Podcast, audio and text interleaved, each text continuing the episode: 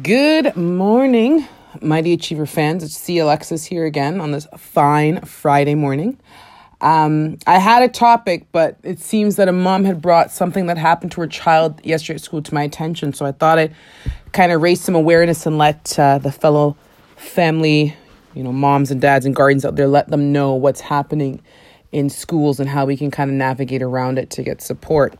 So uh, a friend had called me yesterday and mentioned that her son, who's we know he has an IEP. An IEP is an individual education plan, and that's just if you're diagnosed with, you know, dyslexia, learning disability, um, autism, behavioral, anything. The school and supporting staff will come in and create this document that they're to follow to ensure that the child's needs are being met, specifically um, with the learning, like I said, disabilities, behavioral, um, physical, anything like that. So he had an IEP, and they know that his one of his uh, when I wouldn't say a weakness, but one of his challenges is reading and writing. Now that's just for English. So this child unfortunately had severe, severe, severe anxiety when it came to French. Now the teacher knew about his IEP and of course was very educated on ways to help him meet his goals through the IEP, but still insisted that because he's in French that the IEP does not necessarily cater to her class. So she in you know continuously started to I wouldn't the word bully is kind of strong so I want to say um what's the word I'm looking for? She would antagonize him almost right? And and and force him to do stuff that was out of his comfort zone. For example he's not a very strong reader and they know that through IEP but yet she still forced him to read uh, not in English but in French. So he became so uh, isolated within himself that they found him. They he was he went missing a little bit for yesterday during class for about 20 minutes and they found him in the bathroom. And this child was so upset so distraught that he had to go to french. Now the mother had called me and said hey you know like see what do i do? So i explained to her that of course if you're not if you're not having fun you're not learning. And i know it's hard to say because in grade 5 is it fun? Of course there's always ways to teach through play and through fun. So for that, I said first things first, she needs to, of course, uh, discuss this with the teacher and most importantly the principal they need to be aware that this child is so upset and so um, isolated that they're they're literally confining themselves locking themselves in a bathroom for 20 minutes to get away from doing this class now with that being said the the teacher unfortunately wasn't very supportive of this family uh, and and that ultimately turned into being something more toxic than beneficial for this specific child. So the principal and the mother and uh, the French teacher had had a little meeting and they kind of come to an agreement that this child for the IEP specifically may not have to participate in French. Now, this cannot apply to all children. We can't expect, you know, our kids are crying, they're not doing good in math, that we're gonna, you know, remove them from from the class completely.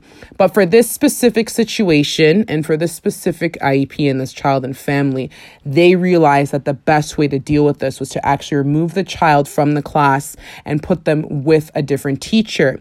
Now, this is where it comes back to me telling parents that you need to have a partnership with your school. You need to be involved.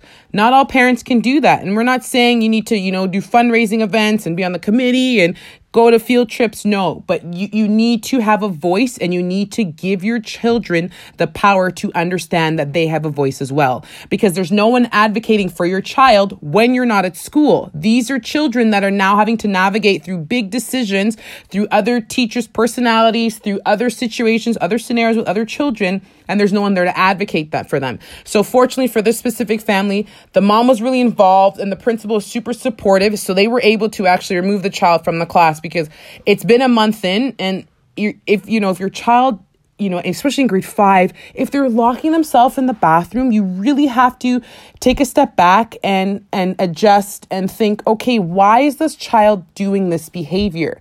Why are they so afraid of going to class? Now, of course, it's a lack of confidence. That that's of course it. Learning a second language for anyone, for regardless child, adult, adolescent, is extremely, extremely difficult. So to put that pressure knowing that this child unfortunately is not even reading at a level where they're at for English and then putting all this pressure on them for French, of course you're going to have children break down and resort to complete isolation. And unfortunately for this situation, this is what happened.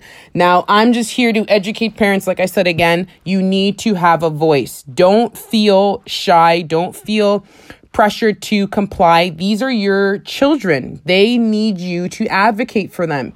Don't be afraid to go to the school, to make the email, to make the phone calls. They need to know that you're present in your child's life and you care about their future. And certain situations like this will not be tolerated. Uh, teachers can't feel that they have this much power where they're able to, you know, disregard what type of plans are put in place for children's learning. It's unacceptable. You know, being a teacher, you take in that responsibility knowing that you're there to support the child, help them engage, help them learn, stimulate them. So that leads back to the teachers. You got to kind of, as a teacher yourself, assess why is this child not wanting to come to my class? Is there something that I'm doing? Not necessarily that you're doing wrong, but is there ways or strategies that you can, you know, kind of conform your curriculum or your program plan to ensure that these children's needs are being met. Now, every child's an individual, and we all know that. Every child comes from a different family, and we all know that. Some children have strengths, some children have weaknesses. Now, the teacher's job, in my opinion, is to kind of see her class or his class as a whole and then assess from there where the strengths and the weaknesses are as a class basis and then if they can as well on an individual basis. You know, this leads back to me saying again, it takes a community to raise a child. We can't just have all this pressure put on the parents and all this pressure put on the teachers. So I'm really happy that mom reached out to me and kind of let me know what had happened in the conclusion of that. And I'm just here like I said to support you guys. Don't feel shy, you know, if, hit me up on a message, send me a message on Instagram, you know, send me an email if you have any questions or stuff. We need to get the word out there. We need to know that these children are not alone. We need to know that these families are not alone. And there's always things put in place to support each other. And that's what it is. The children are the future of tomorrow. So, with that being said, I'm going to wrap this up real quick. I'm wishing everyone a very blessed, very humble, very stress free, relaxed, safe, and wonderful long Thanksgiving weekend. I hope uh, everyone enjoys themselves. You know, you get to see family. Most importantly, we got to stay safe.